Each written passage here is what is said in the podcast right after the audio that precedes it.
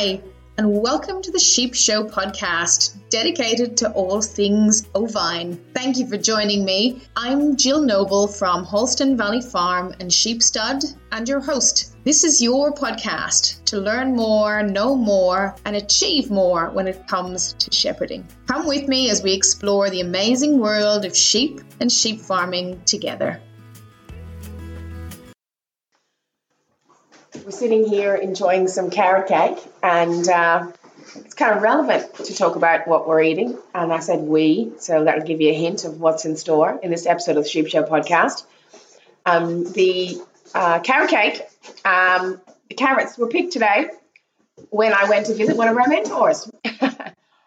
and that is the episode that we're going to have a chat about today on the Sheep Show podcast, which is who are our mentors. And as I said, we in R. So who have I got with me? Gary. Gary. Yes, you've got Supportive husband. long suffering husband. So yes, how lucky are we on the Sheep Show podcast to have this sort of very VIP guest, VIH, very important husband. And um, thank you, Gary, for coming along and chatting with us on the Sheep Show podcast. My pleasure. Yeah, good. So this is, um, I think, a, a, a topic I've been wanting to do for a long time. I'm sorry about my croaky voice. I um, I've had, had a bit of a cold. It's not COVID. It's not COVID. Um, and this is a topic we I've, I've really wanted to do for a long time, and I, I think it's quite relevant because Gary and I look at mentors quite differently, and and sort of was utilize mentors quite differently. And I thought that would be quite interesting to explore, as well as who exactly are our mentors, both posthumous uh, and uh, and living, so living and not living anymore, and you know locally people that we know who grow us carrots, and um, and other things, and people who that uh, we sort of I suppose avail of knowledge from afar. So Gary, let's start with you. Who who would you say? So in in our little farming journey that we've had. Uh, and, and I guess it, you know, obviously it's been here on Hallston Valley Farm for five years, and then pri- prior to that, eight years on our urban fringe farm.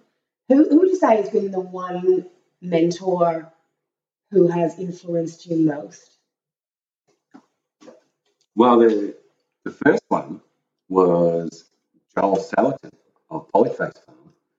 And I was reading a book uh, that I got from the Diggers Farm uh, up in Trentham in Victoria. That's Diggers Seeds? Diggers Seeds, yeah. And uh, it was called The Omnivore's Dilemma by Michael Pollan. And he's going through a lot of stuff about food.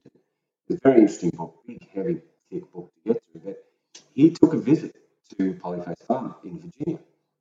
And uh, that sounded really interesting. So I looked them up and uh, see their website and, and got some books by Joel. But the thing with Joel Salatin is that he is a farmer and he his father was a farmer.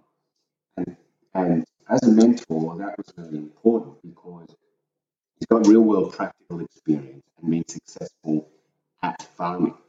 So he's not specifically a sheep farmer. They do have a few sheep, but he is a mentor in the idea that you can be successful farmer, you can make money farming, and he does it in a very green way. He's very um, concerned about the community as well. So, so it's he was quite different in his approach to farming. But the key thing, he is a genuine farmer. and He makes his living out of being a farmer. And he did that first and foremost. And he's actually been very successful because his um, father was farmer, his, his parents, and now his children and even grandchildren. And that to me is an important sign of success because maybe not everyone's children want to go into farming. But if we're farming in a way that children, the next generation, all they want to do is get the heck out of the farm as quickly as possible because it's in their parents struggling and, and you know, fighting to stay out of debt and Hand to they're mouth. tired and their mental health bad and all that sort of stuff. Then, you know, we're, we're not, well, we're not doing it right. We're not doing as well as it could be. Um, so to see someone who's got success across a lot of dimensions, financially and ecologically, and, and lots of good customers that appreciate what they're doing, and they're happy and they're enjoying their farming and they're very proud of it and their kids are taking it on, uh, then that sort of holistic um, farming success, that's someone who might have something worth listening to. Really interesting that you mentioned farming success because I've uh, I've been recently listening to some of Joel's books, and I want to talk about when when you explored Joel's books because it sounds like it was a while ago. Um, but I've recently listened to um, his book You Can Farm, uh, having dipped into it from time to time, and now I'm, I'm listening to another one which is just has just been released actually, well, reason, reasonably recently. Your um, your successful farm business is the name of his most recent book. So interesting, you've brought up the concept of success and how successful he is farming, and uh, and how that was inspiring for you. So when when are we talking? When, you know, when you read that that that Michael Pollan book and got introduced to Joel first, we, you know, that's Gary's looking at me very strangely. I think that's that's oh, it has to be over fifteen years ago. Yeah, it, it would have been Yeah. um, long before we were ready to Yeah. um, uh, start a farm and long before we were in you know, a position to do anything. But that was inspiring, that was exciting. And so we, we started doing little things uh, on our little suburban block, growing veggies and chickens. We would have ha- we would have even been in a unit at that stage, Oh, yeah, probably. So we had like a concrete pad out the back. Yeah, we, we brought in all these pots. We had about a hundred pots at one stage, like plants and things going one, one thing that was quite interesting is the praying mantis. Yeah, I was just thinking about the praying mantis. I saw one today, actually. A few days after we um, we put all these pots in, so praying mantis, and it, I mean, this was a you know, just paved concrete and brick sort of thing.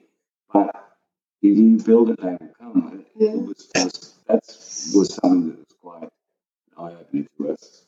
And uh, of course, we see that now that we have actually got a farm, how quickly the wildlife and ecology can respond. Yeah. So I don't know how mantises Right. smell things or they see things or whatever, but it was pretty quick. And we even had the fish tanks. We had the yabbies. That's We right. some yabbies in a big tank. But interestingly, I remember reading Charles Hamilton. Just, I got sorry. For those of you in the US, yabbies are, Gary, They're like a, a, a lobster, like freshwater Yeah. crayfish. small. Yeah, well, they can be sort of the biggest ones will be as long as your forearm sort of thing. Um, but uh, Joel was saying that um, in his book afterwards, that I read this, uh, he was saying, yeah, start doing something, Mm. just kind of like what we did. What are you doing now? What are you doing now? right. That was his that was his philosophy. What are you doing now to help you get where you want to be? And uh, I think I might have read somewhere that he was talking about, um, you know, you can, you can tell if someone is keen or they're genuinely enthusiastic, or it's just a daydream. Because even if they haven't got a farm yet, they're not in a position, they don't have the money to get, you can look at what they actually are doing. Mm. Um, and I think you get examples of people raising rabbits in their garage and they're just trying to, well, that was Mm. that was what it was like for us. And um, it was pretty frustrating having all these ideas and, and looking at what Joel's doing and heaps of other people were doing and not being able to to get our teeth into. Yeah. So um, I just read heaps of books. You did. Went to went to the farming expos and talked to heaps people.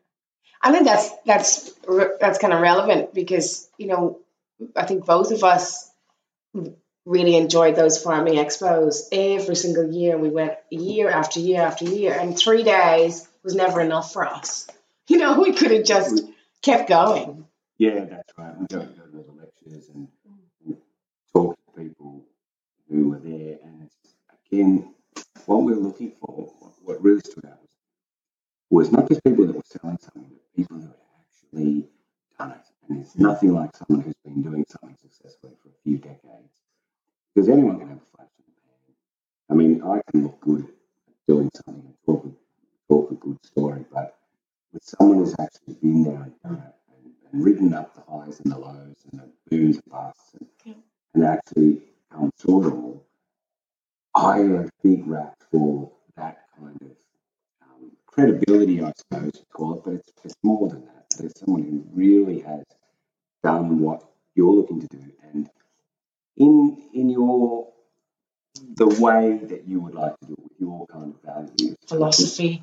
that's it. Because if if someone that you're you're looking towards or you're listening to, if they have a, a different value system to you, then you have to be careful about their mm. advice because their advice will tend to Yeah. to help you go down the path that they've gone down. And well, apart from you know getting advice from people to go down a path that they've never gone down before, that's the one to watch out for. But mm. so we've got quite a few mentors in different areas. So even if they're not exactly where we want to go, but their their, their expertise lies in specific fields. And so Joel Salatin and a few other people like him, they are the mainstay, the backbone, because they have actually done it and been successful at farming. And there there's a lot of interesting books we read earlier about chickens and ducks and pigs and whatever. But some of the books were, were quite interesting and entertaining, but you realise it's somebody who wanted to write a book. Yeah. It's not someone who's had four, three, four decades of successfully, you know, raising chickens. They've had it for a hobby for a while, and it, it seems like a good book, but it is different when you have someone who really has been there and done it. And then to get someone who's been there and done it in the way that you want to do it. Uh, and we, we see that all the time now, where we see, oh, these people are on there and they're talking about they're, they're raising sheep. It was the other day, and they're getting all these, they're raising them all in a, in a big barn in a shed, like a kind of factory, and they, they get all this scrap um, bakery products and, and all this sort of stuff that's been thrown out, and all this stuff, food process, and they're feeding the sheep that, and, and, and we're just shaking our heads thinking, oh, Oh, dear. what are you doing? But, The um, rumen, the impact on the rumen Yeah. of, of them eating that is just. and they do all these sort of meat byproducts and things in, in there, you know, cheese and bacon, old cheese and Oh, bacon wow. rolls. They, they go, oh, this is really good. This is reusing, you know, this is green, re- recycling, you know, this is, and I'm thinking, oh, yeah, but that might be good from that point of view, but uh, that, that, there's an, another Yeah, issues. So, so just to summarize there, so really what you're saying is one of the one of the best things to look for that, that helped us anyway, and, and maybe might help others, is to look for someone, whatever it is, who's done it before, and really that alignment Yeah. between what your philosophy, your values, your sort of approach to whatever you're farming, in this case, probably most likely sheep, given, given our listeners, and and then use that to to navigate, you know, the direction. Yeah. I I mentioned to you that I'm listening to Joel's books now, and you might be thinking, what? Gary did this 15 years ago, Jill. Why are you doing it now? And that's because we learn quite differently, Gary and I. Where he, he Gary can read a book and sort of remember it. It's quite phenomenal.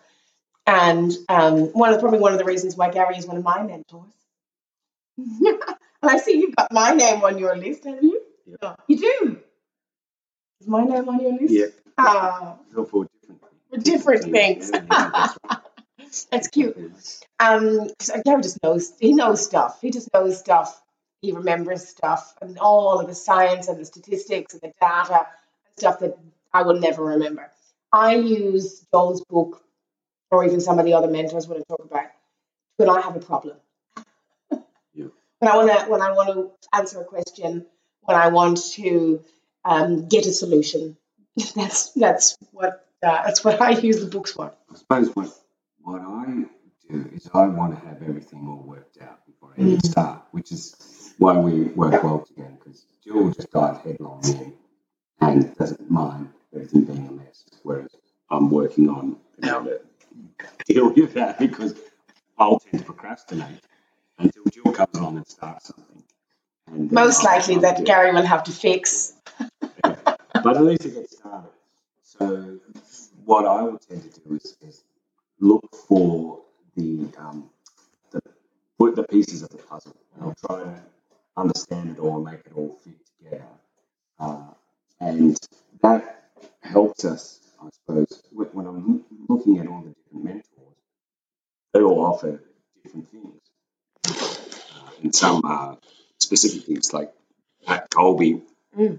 Uh, she was a, an- a lady that came out from England, and uh, she uh, had a small farm in a, a, a quite a, a difficult part of Victoria in southern Australia to to farm, and the soils had been degraded a bit, and it was very different from her experience farming some of those deep soils in England. And because of that, she was coming in with very, very fresh eyes. She didn't really have a lot of uh, agricultural training or farming mentors to to inculcate her with with the way things are done, and she had to work a lot of it out by herself. And so she pieced together a lot of the, the concepts about different minerals and the, the different effect they have on animals and how you what deficiencies you get. So that was very interesting reading her, and that sort of opened your eyes to to that whole thing that a lot of illnesses and ailments are actually nutritional deficiencies. And again, she was raising uh, a herd of milking goats, and uh, that's quite taxing on the body. So you know, nutritional deficiencies will will, will be quite obvious pretty quickly. We were trying to raise animals, and she worked out a lot of this stuff, and she was reading uh, a, a lot of science with it, and she through through her books that put me on to William Albrecht, which was he was a, at one point he was the um, well, probably the preeminent soil biologist of his day, uh, pre World War II, most of it, and uh, that's a lot of the science behind a lot of these uh, concepts for. Um, I suppose, Healthy- or health, healthy. yeah, health, Naturally healthy animals. yeah, be, and because it was pre World War II, it was World War II where they, they really got into the uh, the heavy nitrogenous fertilizers because they had a lot of this ammonium nitrate left because that's what they used, uh, basically gunpowder um, for the munitions, and they had a lot of it left over, and it was high in nitrogen, and uh, they they sort of packaged it up and relabeled it, and it was it was a good fertilizer for for farms.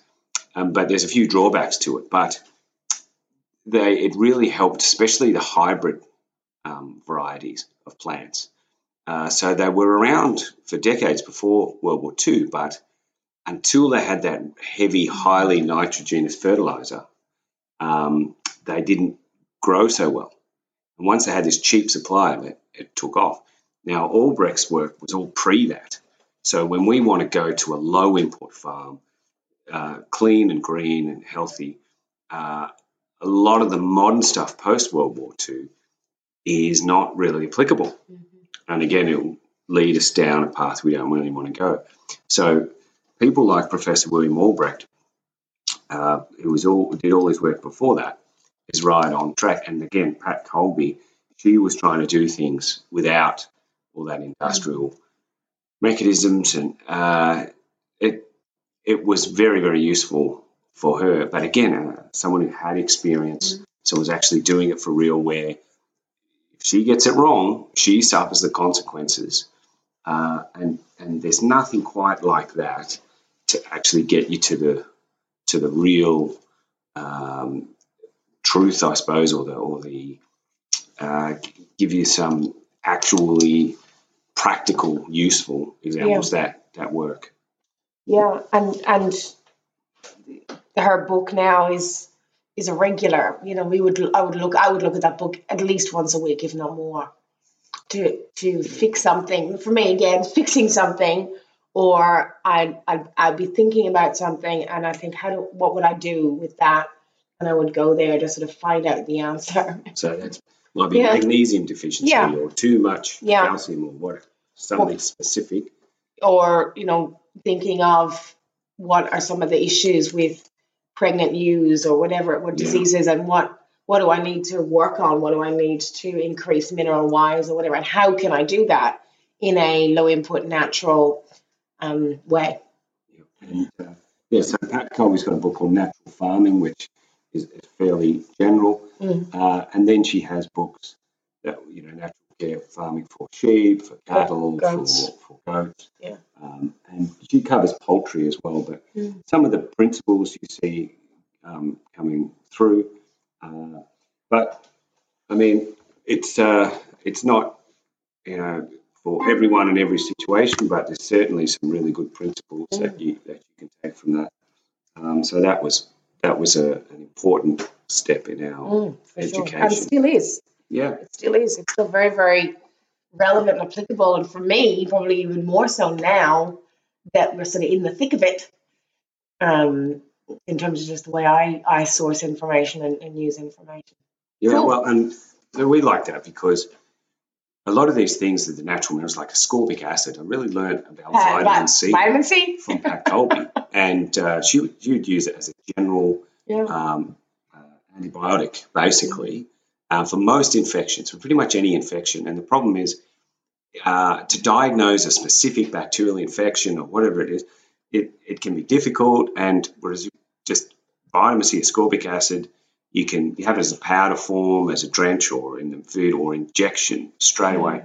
And it's so cheap and easy. There's really no downside to it. You, you, you, it's very hard to overdose. It's not like a pharmaceutical. And I suppose that's worth pointing out that the difference, a, a nutrition, uh, a nutrient or, a, or a, a mineral supplement, basically with a nu- nutrient, you're it, giving a natural substance that the body is naturally designed to use. Mm. Whereas a pharmaceutical agent is is a substance that will block or inhibit a natural body process. Hmm. That's the difference. So a mineral just allows a natural body process, or sorry, a nutrient will allow a natural body process, whereas a pharmaceutical blocks or inhibits. And how do, how do you know that, Gaz? Oh well, I worked for a pharmaceutical company for pharmaceutical companies for ten years, and I suppose that that was also part of what that helped lead us onto this because I did horticulture out of high school, and then went into into the pharmaceutical industry. So I got a bit of physiology and pharmacology uh, as well as having plant knowledge.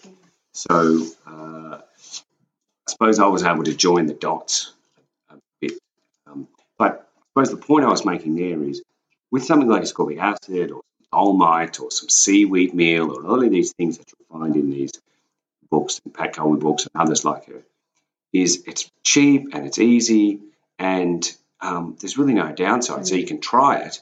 Okay, so we read in a book that this helps remedy this situation. Oh, well, let's give it a try. Absolutely. Uh, and then if it works, it works. Great. If it doesn't, it doesn't. It's, it's no big deal. So we don't have to there's no, aware. no harm done. That's right. Yeah. Yeah. with these things. So it was very, very low risk. I mean, you can you can overdose Yeah. on on any you know mineral or bits, but it's much much harder to do, Yeah. much lower, much, much greater tolerance because it's. Yeah. So so you can kill things with too much copper, Sure. you know, or, for example, and, and other things, but it's actually much Putting- harder to do that. Putting, for example, cod liver oil drops in a sheep's eye because they have either an eye infection or Pink eye or, or or pink eye or, or, or even blindness that we've had. Oh, thank goodness we haven't had any this year, but the last couple of years we have. It, surely it's unless you, you you introduce some sort of a foreign bacteria in the eye by doing that. So if you use everything clean, clean Yeah. syringe to do the dropping, surely you can't it can't hurt. Well, the, the difference there is is one of it's not really philosophy, but it's understanding that, that that's what a pharmacological agent does. Mm. And what we do a lot in, in farming is we, we go out there and we kill things. So we you, you have a weed and you kill it. There's a, a bacteria, you kill it. A fungi, you kill it. A pest, you kill it. Whereas what what we can actually change our mindset a bit when we see uh, a disease or a pest or some problem, it's it's either going to be genetics, management, or nutrition. Now, where it's nutrition, rather than kill the pathogen, what most of them seem to be is that the the organism, the body, the, the sheep, the cow, the, the plant, they're just lacking the raw materials they need to support their own immune system, so their own immune and defense system can protect itself. That's what a lot of these deficiencies are a sign of, and that's that's what Pat Colby and William Albrecht and his science, uh, and there's reams and reams and reams of it. Um, I think that's the Sure. thing. Sorry to interrupt. I think that's the thing with some people when they read Pat Colby or they hear about Pat Colby. Oh, it's not it's not evidence based. It's all hearsay. Sort of hippie, It's, sort it's of yeah, weird- but stuff. they don't realize they haven't made that connection that that her her application is her experience but the reasons Mm. why she's making those decisions about that application is based in that pre World War II evidence, And that there's a scientific research. Amount of evidence. We've got They the are huge, aren't they? There's, there's Volumes, a shelf, volumes, volumes and and volumes. And it's all research. And coming from a kind of a science background, of course, I, I check the references Yeah, Well, okay, that's a good claim, but what's the evidence? And is there a, not just a few papers, is there a, a robust body of good quality evidence, um, ideally as close as you can get to the gold standard double blind randomized placebo controlled trials that uh, we you can't always do in every agricultural application. But the one one example of that is with that cod liver oil example for pink eye. The there's a, it's been found there's a bacteria that causes the pink eye, and the bacteria is transported by certain species of flies. But you can actually see f- herds of cows that have pink eye right in, just over a fence from herds of cows that don't have pink eye. Even though the fly is So the fly is going from one to the other. So why is the pathogen present, but but one flock has got you know five percent of the cows have got pink eye, and the others have got none.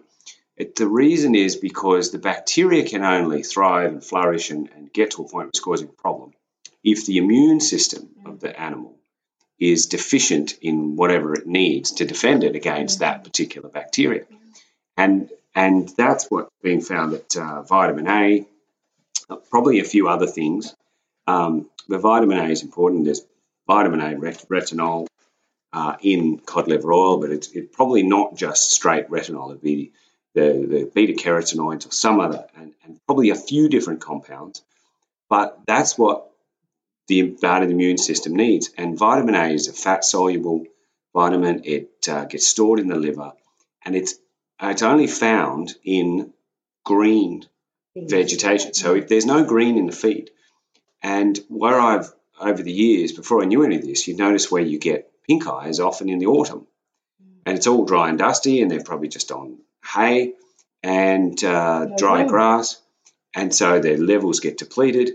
And so you can you can attack that with a pharmacological agent that will kill the bacteria, or you can say, well, um, let's give the body what it needs, so the body's own immune system can repel the, the, the pathogen. Mm. And uh, that's that's a totally different approach. So rather than going around just trying to kill everything, uh, what you can actually do is, is start to see, okay, well, why is that organism susceptible to this pest or disease?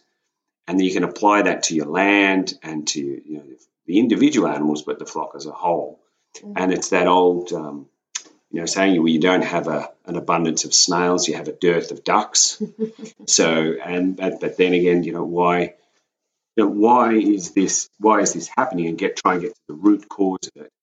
And so that was an important um, mindset that we can try and apply, uh, and and get us away from this reactive farming all the time.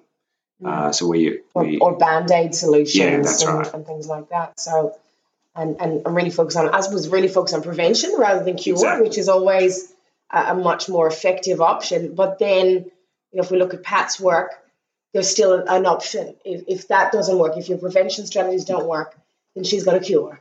You know, Yeah. and that cure is is is is still in that natural, holistic um, work with nature rather than yeah, against it's nature. more supporting yeah. the, the body's natural processes rather than trying to kill something or you know, trying to prevent the natural process. And of course, in agriculture, if we want to eat the food, you know, I would want to eat food from a, a farm where there's a lot of health and vitality and living things, enjoying life, rather than, as Joel points out, uh, farms where you, you've got to get special permission to be able to visit, you've got to wear a spacesuit and go through a chlorine bath with your feet or whatever. Um, and you think, yeah, well, they're, they're growing food to put in your body and little kids' bodies, you know. So maybe there's better. And again, that's that's a different mentor that, that might be Yeah. aligned uh, to your way of thinking. Yeah, yeah, great. Who else have you got, Gaz? Okay, so the different mentors can fall into different categories. So, so farmers, for the reasons that I've mentioned before, that they, they've got the practicality, they've actually survived as farmers, and I, the farmers were making their living as farmers because uh, they're, they're probably more dealt with the real problems. So another one is Gabe Brown. Um, he's quite famous on YouTube. YouTube, huge YouTube Yeah. following. Five thousand acres, Yep. uh, Regen Ag, Green Pastures Farm. Farm. Oh, that's Greg Judy. Oh, it's Greg Yeah. Judy. Oh. But uh, so so Gabe and and another one who's farming with his his son as well, Yeah. um, which is always Oh, a good sign. But uh, the, the Brown Ranch out there, and it was just stunning to me because you, you watch some of his videos and they're fascinating. They're on YouTube, it's brilliant. But he starts off and it, and they're on a, the, a desolate kind of countryside, you know, uh, ten or eleven inches of rain, another five or six inches of snow melt. 120 frost-free days a year, where, where it doesn't go below zero. Um, so that might be sort of normal for a lot of you, but for a lot of, a lot of us around here, you know, that's tough, like cold and dry, and and he's able to do some incredible things, and he doesn't have to um, till and plow and use lots of chemicals. He's he's very very productive, very very profitable, and I'm thinking, well, we don't know what we're doing down here. If we have lots more rain and sunny, and it's a lot easier, uh, and so someone who's been doing it on a large scale, because a lot of people say, oh, this sort of permaculture, this sort of regen ag, it can't, can't work on scale. Um, but here's people who have done Yeah. it. So you can you can Sure. find people and been doing it for a long period of time. So he's got a lot of really good um, uh, practical things. Greg Judy is another farmer, you know, rotational grazing again, which all these are Joel, Gabe Brown, Greg Judy. There's a lot of time. themes, similar themes. Yeah, that's it, and that Yeah. that just makes you think, Yeah. yeah, okay. So a lot of these people who are very Mm. successful farmers and their families into it, and the families taken on board, and they're, they're doing really well financially, and they're they're kind of enjoying themselves. They're happy, relaxed, you know.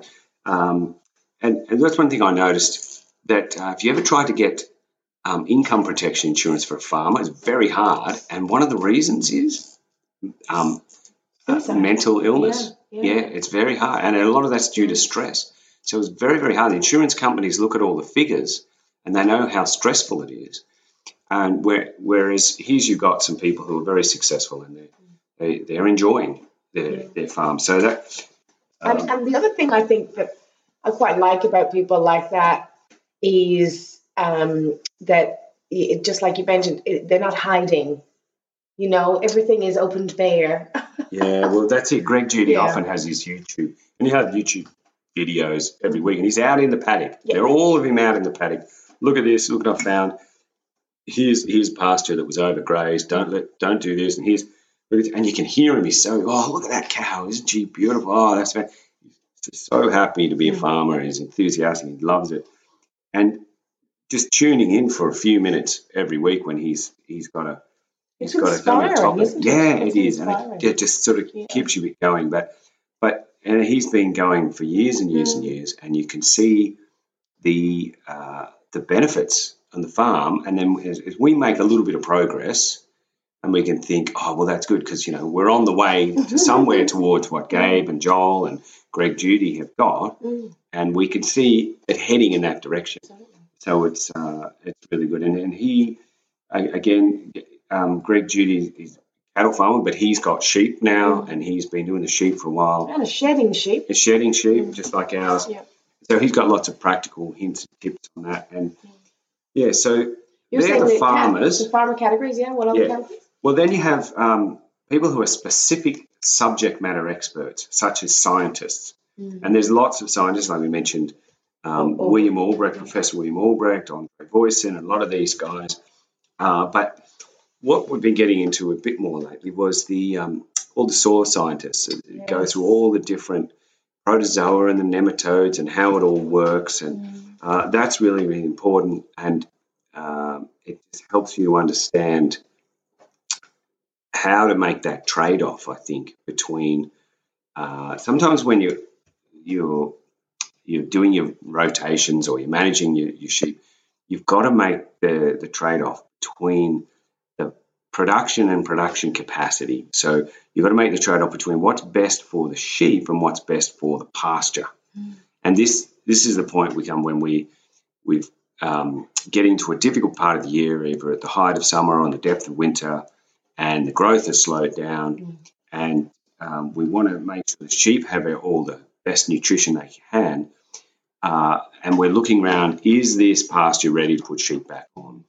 And uh, maybe as far as the pasture goes, we want to leave it a bit longer, but we we need to get the sheep back on. And where they are now is is we want to move it off. And so you've got to make these um, calls. These calls. Yeah. And so understanding the, the physiology of the grass and, and all the, well, the pasture, it's not just grass, of course, and understanding all the soil. Sometimes what is in the best interest of the sheep is not what's in the best interest of the soil, which is your long term production capacity. So, but sometimes you, you, you, you, know that you just got to make a call. You got to mm. make a call. Um, Charlie Arnott um, would be a, a, sort of a recent mentor for me, uh, and and he has a podcast um, called The Regenerative Journey, and he says, uh, and and again, I think let, us let's sort of look at what he says with with through Gary's eyes here. What he's saying, but Johnny Arnott says you got to love your soul more than you love your sheep or your animals, and and I suppose you know, in in the reality though, sometimes you've just got to make a hard decision yeah. around, well, yes, I would love to leave that pasture go for another month, but you know what? I can't. Yeah. I have a production goal that, you know, I need to meet, or, you know, I've got a lamb or whatever it might be. It's hard. Yeah, that's it. And of course, it's a, it's a moving um, work in progress, and we don't have everything to the ideal yet. And we, we've got quite a few paddocks all fenced nicely with all the water and they've all got the right amount of shade and all that sort of stuff. But not everywhere has that yet, and so we've, we just got to do the best we can. Yeah. Uh, but the envir- there's the different seasons and environmental elements change yeah. change frequently as well. But, uh, but listening to these soil scientists like Elaine Ingham, uh, she talks a lot about mm. the heavy science. Um, she's she's not a farmer; she is a soil scientist. Mm. Um, but then you, you, you take that knowledge and you apply it. Was, was, was, it Elaine Ingham who, who designed the soil food web? Was that her concept? Yeah, I think so. I think it, yeah. yeah. And that, that's a good thing to understand. And really focusing on the below ground livestock. Yeah, that's it. Yeah. Well, that's the first. That's the first uh, crop you grow. Yes. Is is the fungi and the bacteria and all that. Yes. So you've got to think about the impact. Yes. That, that probably brings us back to the carrot conversation that we had at the start, Gary which was those carrots that we had the carrot cake. oh yeah. because right. we're very we're quite like talking of Elaine Ingham. Um, we have a soil mentor, and and uh, Gerhard is very much alive and well and kicking. Yep. And so and and here, ironically, in Hallston too. Yeah, that's right. We met him when we were years 20 ago years ago, yes. Listening to his talks. Listen to his talks when we were on our little sort of education journey and you you kept talking about him and kept referring to him and then you found his number when we when we moved here you found his number yeah. and called him up and said to him gerhard you know we we'd love to have you come and consult and we've got a farm in Hallston and Ger- gerhard said to you he said what Hallston whereabouts and there he is just a couple of k's up the road yeah he literally is so i so, popped popped up to him today to um he got me he, we, we barter and sort of work together all the time. He, he brought me some seedlings this week. I brought him back his his trays, and um, I'd made some lamb soup for lunch today, and brought him a bowl of lamb soup.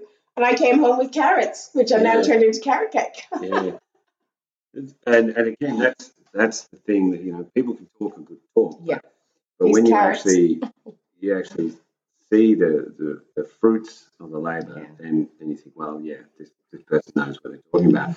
And he's a style of mentor which is great because we do, he's, he's local, we do see him a bit and, and we can have lots of conversations. And, and uh, we've got a relationship where he can he can challenge us. He can have some um, maybe difficult, uncomfortable conversations. So he's a lovely guy, but he, he, he's not afraid to sort of throw things out Yes. there What are you doing with to your, challenge us. What about the other livestock, Gary? Yeah, that's it. What, yeah, that's right. you know, to ask you what you're doing and then Yep. you know, keep keep you thinking about how that's going to impact the um, the soil and, and that's the you know future production production capacity versus production right now. But I mean, again, he's got a farm and he is quite realistic about that and say, well, this might be the ideal, but hey, you know, you've got livestock you need to feed. That's it. Uh, so he's grounded in, in a lot of practicality. Yeah. Uh, and he's great too because he's someone that is connected in to a whole network of all that, uh, you know, whether it's permaculture or, or, or organics or biodynamics and all that whole um, field. Yeah. And, and that's, that's in, in contrast to some of our other mentors who are heavily connected into uh, the sheep industry, in the, into the mainstream sheep industry, such as Jason, who you've been on before, two ag degrees, very very successful uh, Yeah. farmer, and he's he's our sheep mentor. One, one of One of them, them. I, I would Yeah, say. sheep mentor. Yeah, he, he's definitely been probably the biggest influence that we've had in terms of sheep. So specific details about Yeah. if we had anything about the conformational structure or specific ailment Yeah. uh, for sheep, uh, he's he's been our go-to guy. Yeah. uh, and he's he's always ready to answer the phone. And, um, he just knows I think that's stuff. that's um that's quite a useful thing to sort of bear in mind. With, with you know, when you're seeking a mentor, or maybe you're being a mentor for someone, it, it is about that. It's about answering the phone. Yeah, It's it's. Do you know what I mean? It's about you know. It's not. It's not. It's not something you switch on and switch off. You are the mentor. You are the. You know, yeah. or or you're you're hoping that your mentor will answer the phone. Does that make sense? Because I, I feel that I feel like like I've got a few people who phone me now, you know, which is Yeah. lovely, and I I think they're they're phoning me. I, I want to help, you know, and I might I might be busy, I might be doing other things, but I know if they're calling, there's you know. They've got a sheep in trouble. There's yeah, there's something like something there. There's something there. Yeah, and I think that's a, you know, it's, I don't know if you call it responsibility or accountability or just it's just part and parcel of it. And I think when you're looking for a mentor, that's what you want. You want someone to be there for you. Yeah. You know, does that make sense? When we're talking about a, a living, breathing mentor here now, So, yeah, that's that's right. So um, it'd be great if uh, Pat Coleby Joel, was Joel around. Salatin or Gabe Brown would answer my call. Know, Look, they probably would answer the They email. probably would. something. But hang on, you But- did do a call, a course with Joel I did, I Salatin. did You go did. and meet him. You did have a weekend time. with him, and he When was good. Taranaki. Taranaki That was great. Yeah. great. Yeah. Um, I'm, I'm the same with Simon. Um, Simon has been on a Sheep Show podcast, and I know an avid listener. Hi, Simon. You know, he he always answers the phone. Yeah, you know, and he's yeah. just so so good. So it, it, you know, it's just and, and you know, definitely Simon would be would be someone that I would class as a as a mentor. You know, from a sheep point of view, and um, you know, sheep sheep industry, sheep politics, those sorts of things. He's yeah. really really good at that as well. It's someone really who's knowing- connected in, and I Mm. think you want to be connected in to some to to people who are at the forefront, who are uh, leading. I mean, Yes. uh, it is great to have people who who are very experienced, but you want to have people who are on the cutting edge. Uh, and even if you're not going to go exactly that way, see, people who've got their finger on the pulse, uh, so they, they, they know where things are, uh, are heading and Yeah. and what's really going on Yeah. um, to to help you just keep it keep a bit in touch and keep abreast of, of where things are at Mm. uh, for for that industry way of going and, and you can see certain trends Mm. um, emerging and you want to you want to keep in, in in front of that We've sort of moved into your last category, haven't we, Gary? The the locals, you call them. Yeah, well, that's right.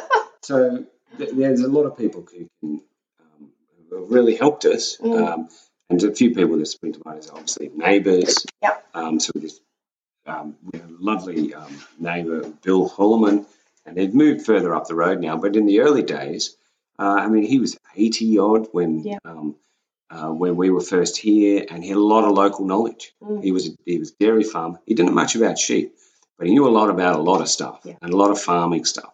Uh, and so he was great. So that sort of specific knowledge is really good. My dad, of course, Yeah. and Andrew. You know, just again, People who yeah, been in sheep for a they've while. been in sheep for a while, and I guess it's often very, very different, but it's it's a perspective. You know, sometimes Yeah. you just need that perspective. Like I remember my dad talking about feeding the sheep ivy. That? yeah, that was they're lovely hints and tips like that because it was um, pregnancy toxemia. It was think or, so. or scouring. I can't remember now. Should Yeah, if it was some ivy, Yeah. I'd be worried that you Mm. know the eye, with that, that ivy, an English ivy that grows up the trees. But we had seen the sheep it. Moranbah eating it. Yeah. They went for it, and they didn't die. Yeah, So um, yeah, yeah. so lots and lots of things like that. Um, Mm. a, a lot of advice to put diesel on things. it's like if it, if it, if a cow had ringworm, yeah. put diesel on it. Ringworm, orf. Or yeah, Yeah. put ring, put diesel on it.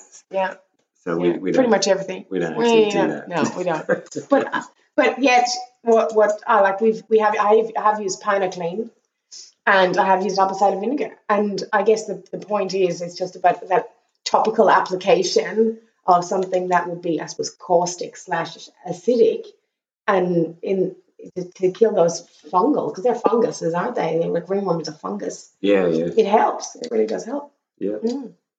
yeah who else have you got So, well, another group of people is the um, the, the people at the local farm store, and we we, we Oh. had one at um, that was used to be called Murray Gold. It's called Ag Warehouse now, but they they sell a lot of um, things that you need for farming, like gadgets and widgets and pipe fittings and whatnot.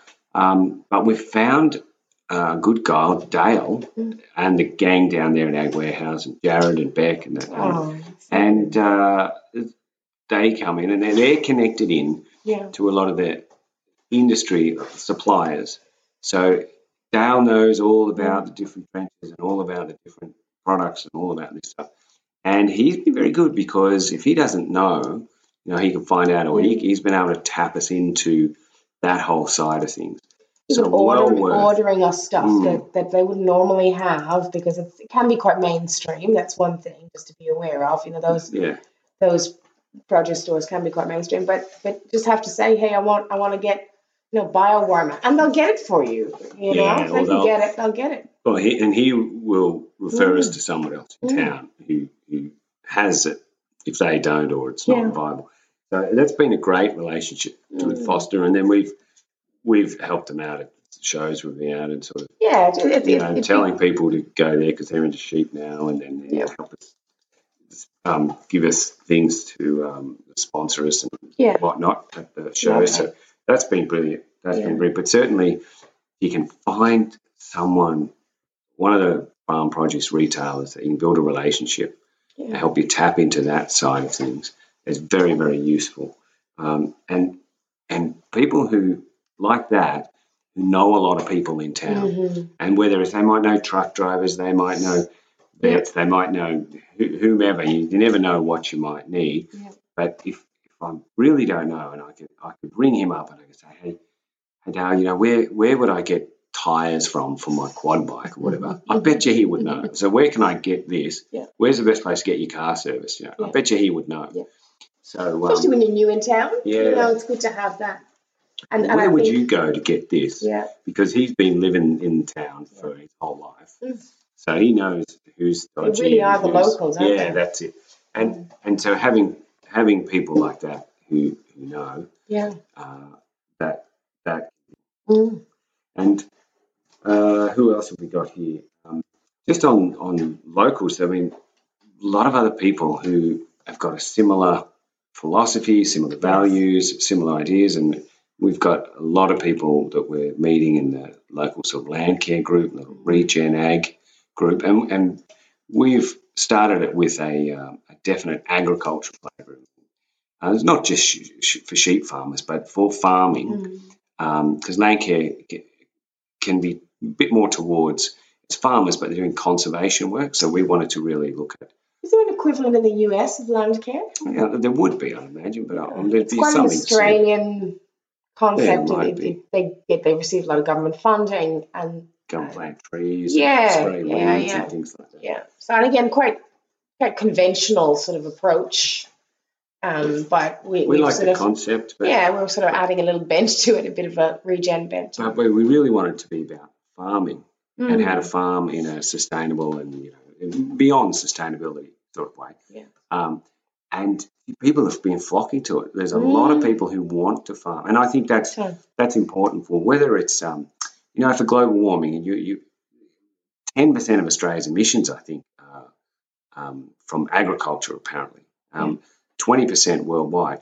Uh, and you've got to get to the farmers if, if that's an issue and, and you need to do it. You've got to get the farmers. They control the land. Mhm. They're managing the land, uh, and we want to be able to grow food in a clean, healthy way. And if, if carbon is a, is an issue, which I mean, I, I don't see there's downside. If someone was to tell me in 30 years' time, oh, that whole global warming it didn't didn't go as bad as we thought, I still have no regrets about getting a lot more carbon into soil, farming in a way that we get more carbon in soil because carbon does a whole lot of other things. It helps have with more water retention, and it's more food for the biology, which you grow better pasture for your sheep and all that.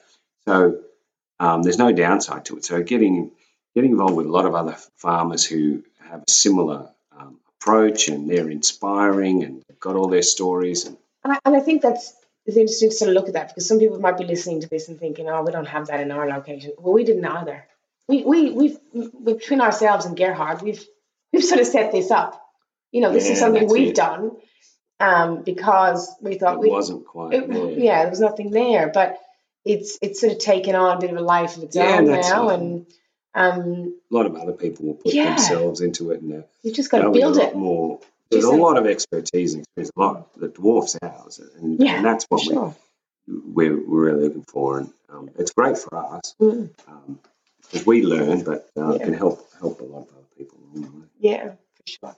I think it's interesting there to just to think about that. You know, are there mentors that you have that do that? They sort of keep you motivated or give you energy, you, you know, and things like that. And I and I think I think for me, Beverly Ann, who I know is a great listener as well.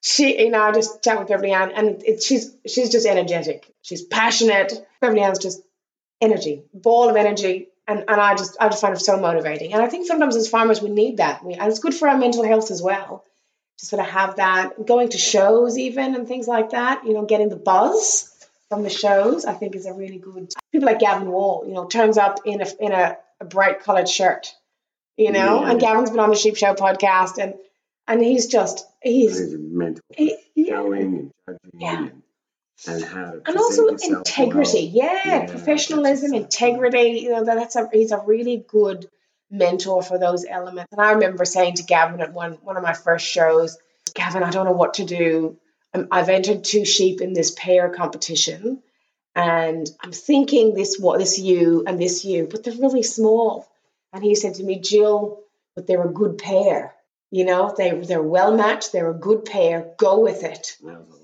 bulb. and that was a light bulb moment for me. It was even a bigger light bulb moment when I got the blue ribbon over Jason.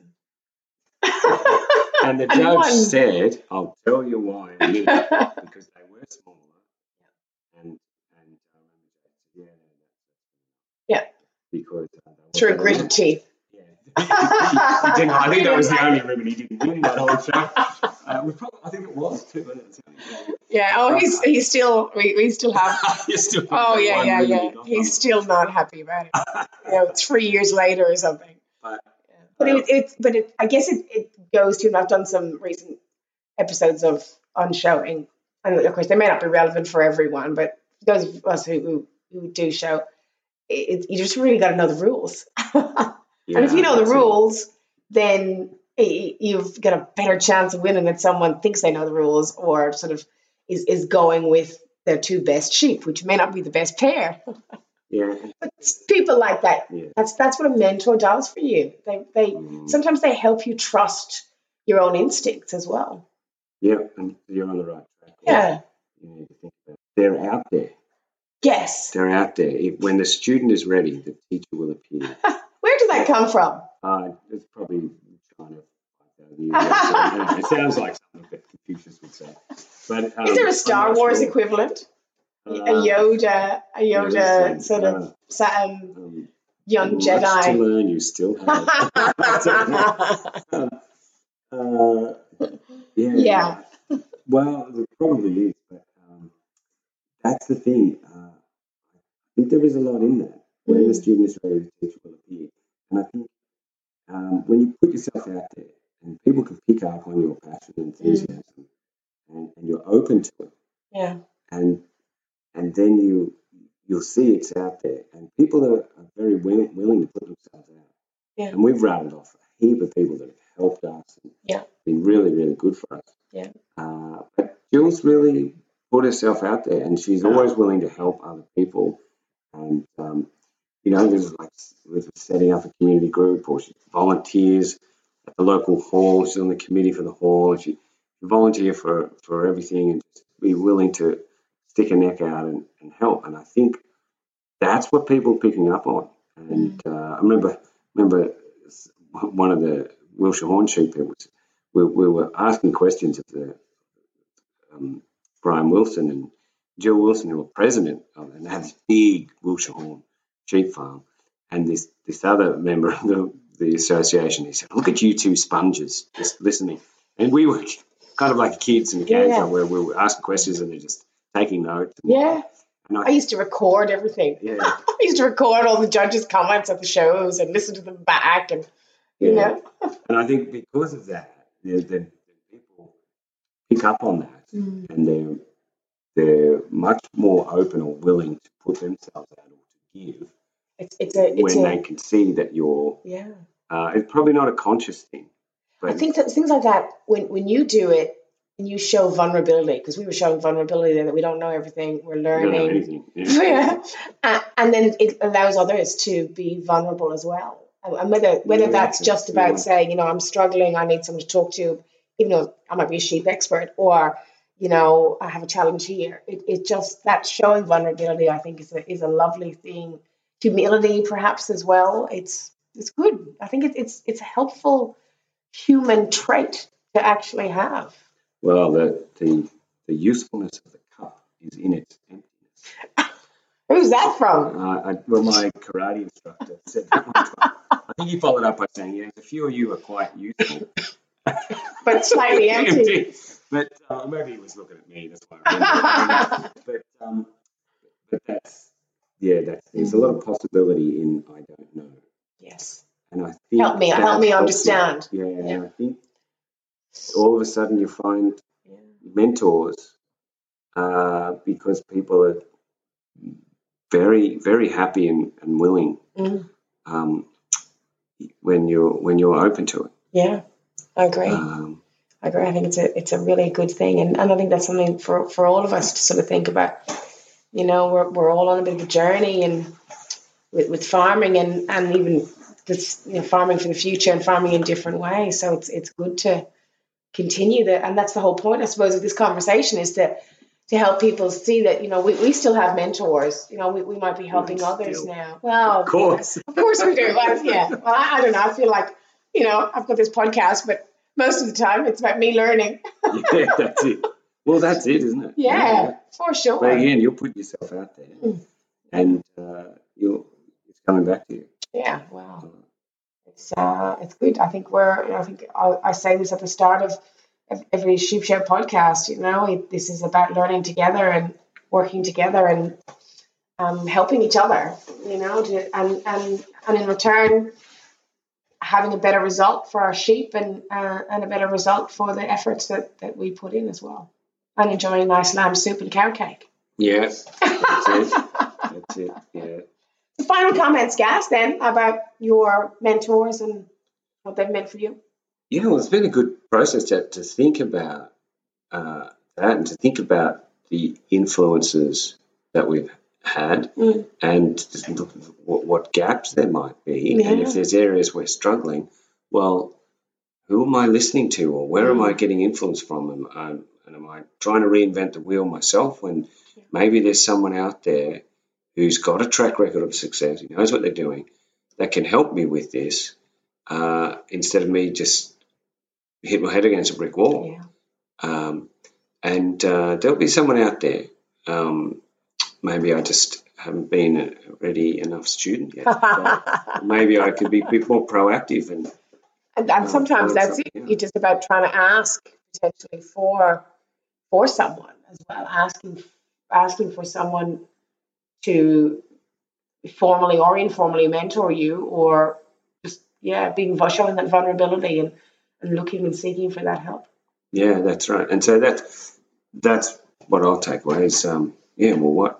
What uh, what struggles am I having that uh, maybe just stop and um, look at gee, the Mm. help that we've had from so many people in so many areas that that we feel we're, we're doing well, Yeah, we're making progress. Well, maybe maybe I can uh, find find a, someone or a Yeah. couple of people to take us to the next Yeah, the yeah. next level. Mm, for sure, love it. Guys, No worries.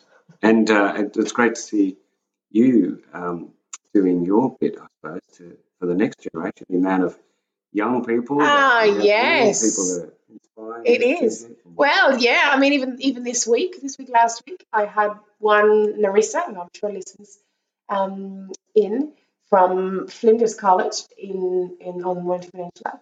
Contact me. She's doing an ag science program project for her ag science subject, and um, wanted to interview me. Yeah. So she sent me a lot of questions, and I answered them for her, and um, it was yeah, it was just it's lovely to sort of contribute and and and yeah, help help out. So and you have yeah, Brooklyn, Brooklyn, Megan for and- work yes, Megan, lots yeah, of lots of yeah, yeah, for sure. And then even today we had Max and Jan, you know, Pop in, in. pop in, and and they're the completely other end of the spectrum, aren't they? Well, and and you can. This is interesting Yeah. because I mean, they came with a list of questions and a notebook, A and wrote wrote down.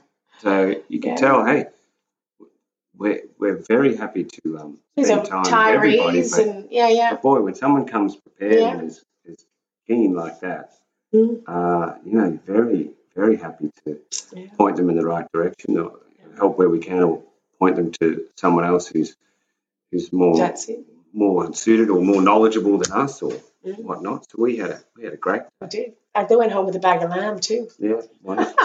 A few little sample, a little sample pack of lamb, which is good because again, and, and actually, I don't think I've asked you this on your um because normally I ask a lot of people I interview. Not that you're really a person I'm interviewing because I want you on the Show podcast more, Gareth, and so do the listeners. You got listeners, you got to show Gary some love, and and.